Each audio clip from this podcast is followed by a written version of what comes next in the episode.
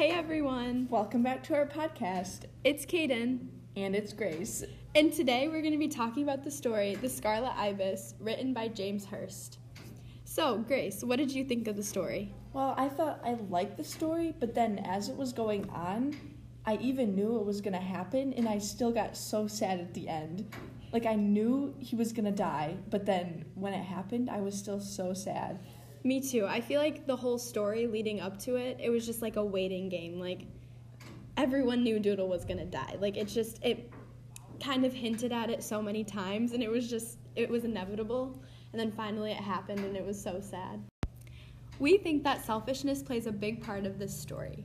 And we were looking around and we found a quote that says, If you live your life as if everything is about you, you'll be left with just that, just you.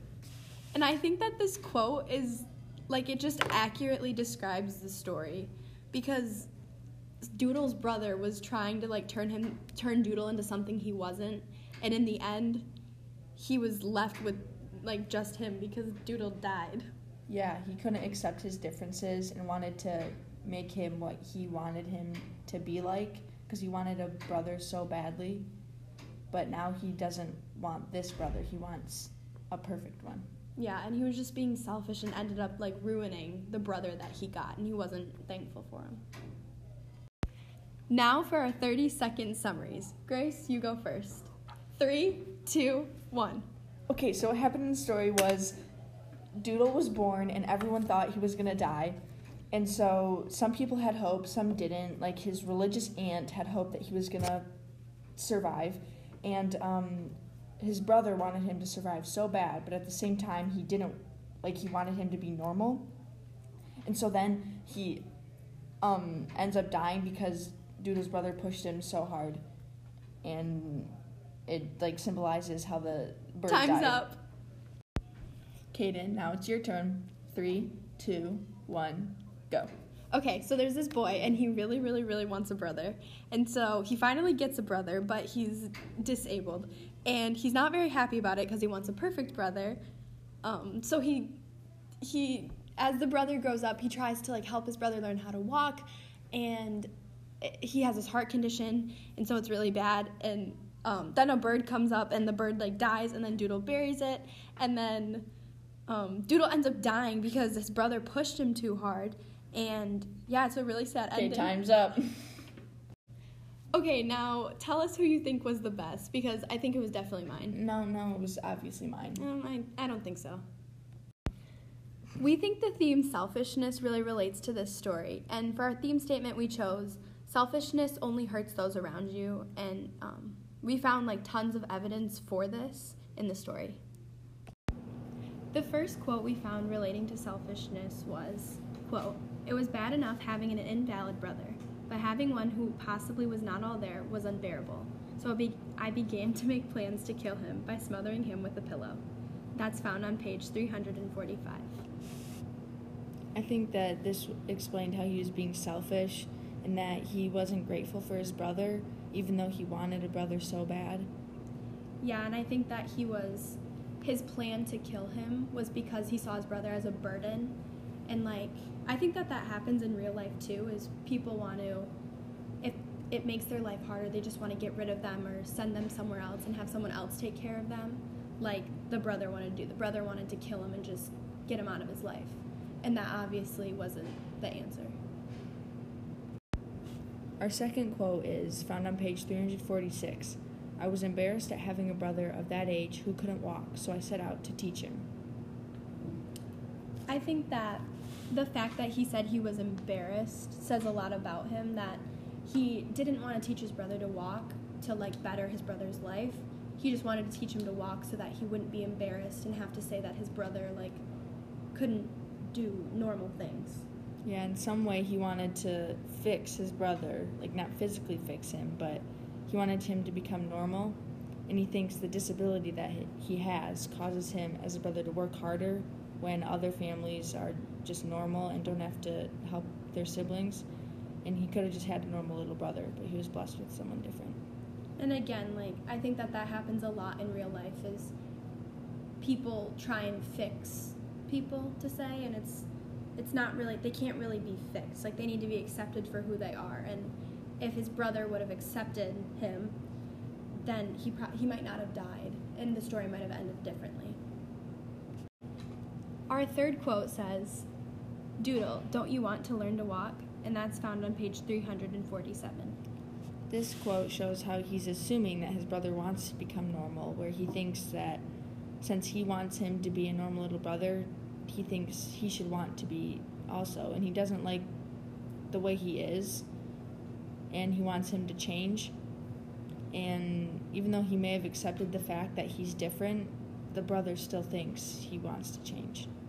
And I think that this quote, the brother is starting to kind of feel guilty because he's seeing how much Doodle is struggling and he's trying to justify like helping his brother learn how to walk. So he's saying, "Don't you want to learn how to walk? Like this is your choice." And he's just trying to justify so he doesn't have that guilt on his shoulders. Our final quote on page 353 says, I ran as fast as I could, leaving him far behind with the wall of rain dividing us. And I think that in this quote, it just shows how selfish his brother was because he knew how hard it was for Doodle to get around. And he still he decided to just leave him behind. And I think that he was trying to like force Doodle to like run and like push through and just run. And obviously Doodle wasn't able to and Doodle was so scared. And there's a part in the story where he like he says like I'm scared, I'm scared, stop. And he didn't stop and he was just selfish and kept going. Yeah, he didn't care if Doodle would come or not. He just wanted to get back to the house and be okay and he wanted Doodle to follow him. But then he stops and realizes what he's done and goes back and feels terrible. And I think that this happens in real life where people become a little insensitive to those who are handicapped or disabled and they don't like really listen to them and what they're asking for because they don't think that they're all there and they know what they're talking about. And I think that this is a perfect example of basically that happening. Now we have picked a quote that we chose from the story that we're going to go a little bit deeper in the meaning of it. And the quote that we chose, found on page 351, is At that moment, the bird began to flutter, but the wings were uncoordinated, and amid much flapping and a spray of flying feathers, it tumbled down, bumping through the limbs of the bleeding tree and landing at our feet with a thud. What's literally going on here is that the bird is sick or harmed or injured. They're not very sure, but it was trying to fly um, out of the tree, but it can't, so it falls down to the ground dramatically and dies with a thud. What's figuratively going on here is I think that the bird um, symbolizes Doodle, and the part when it says like he's injured and it obviously Doodle isn't necessarily injured, but he's different from everyone else, and just the fact that the bird is red, and in the beginning of the story it described Doodle as having red skin. I think that that's like an obvious connection between them and just how the bird like they all they knew it was dying but it hit different trees and it was like falling and struggling and that's throughout the story it doodle struggles. And i think that it was just foreshadowing doodle's death. Now we are going to reflect personally on the quote that we chose from the story. so when i thought about this quote the first thing that i thought about was like people who are sick in real life and whether it's cancer or some sort of illness like usually it's a struggle and they, they fight for their lives and their whole family. They know that it's not going to end well but they still are they still support them. And in the story once the bird dies it talks about how the whole family went inside but doodle stayed and he struggled but he buried a hole for the bird. And i think that that's like what people do. Like it's hard to move past someone's death but they still they get through it and they have a funeral and they try to live their lives normally Yeah, now that you said that, I think of my aunt who died of cancer because she had it for four years and she still persevered, even though most of us, most of my family knew that she would pass away sometime soon. But yeah, how I thought of the quote was that I thought people don't accomplish things they've tried so hard to achieve and they fail sometimes, and this causes them to quit and get extremely negative about their capabilities in life, and their family supports them even if they think they can't do it either. The final tier is a call to action. So, Grace, what do you think that this quote is calling you to do? I think it's calling me to watch out for those who aren't normal, as they said in the story, or who have disabilities or illnesses, and to be aware of them in your surroundings. And they need sometimes a little boost in their everyday lives, like just a little um, energy to get them through whatever they're struggling for. I agree. I think that like we shouldn't judge those people because they didn't choose that life and it's a different it's a very difficult life to live and we should just be very understanding of everything that they're going through and why some people like they just act differently. I think that we shouldn't judge them. For the final part of our podcast, we'll each choose a different character to give a blessing to. I want to give the blessing, give my blessing to the dad because he rarely speaks during the story, but when he does, and you know he's present, he um, he's trying to believe in his son and he wants him to live and be normal, but appreciates his differences in some way at the same time.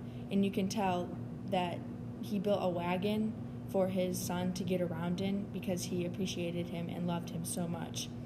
And this um, connects to the real wor- world because he's trying to be kind to people around him, even when they're different. And those who have disabilities, people have to be open and try to be nice to them, even if it's hard.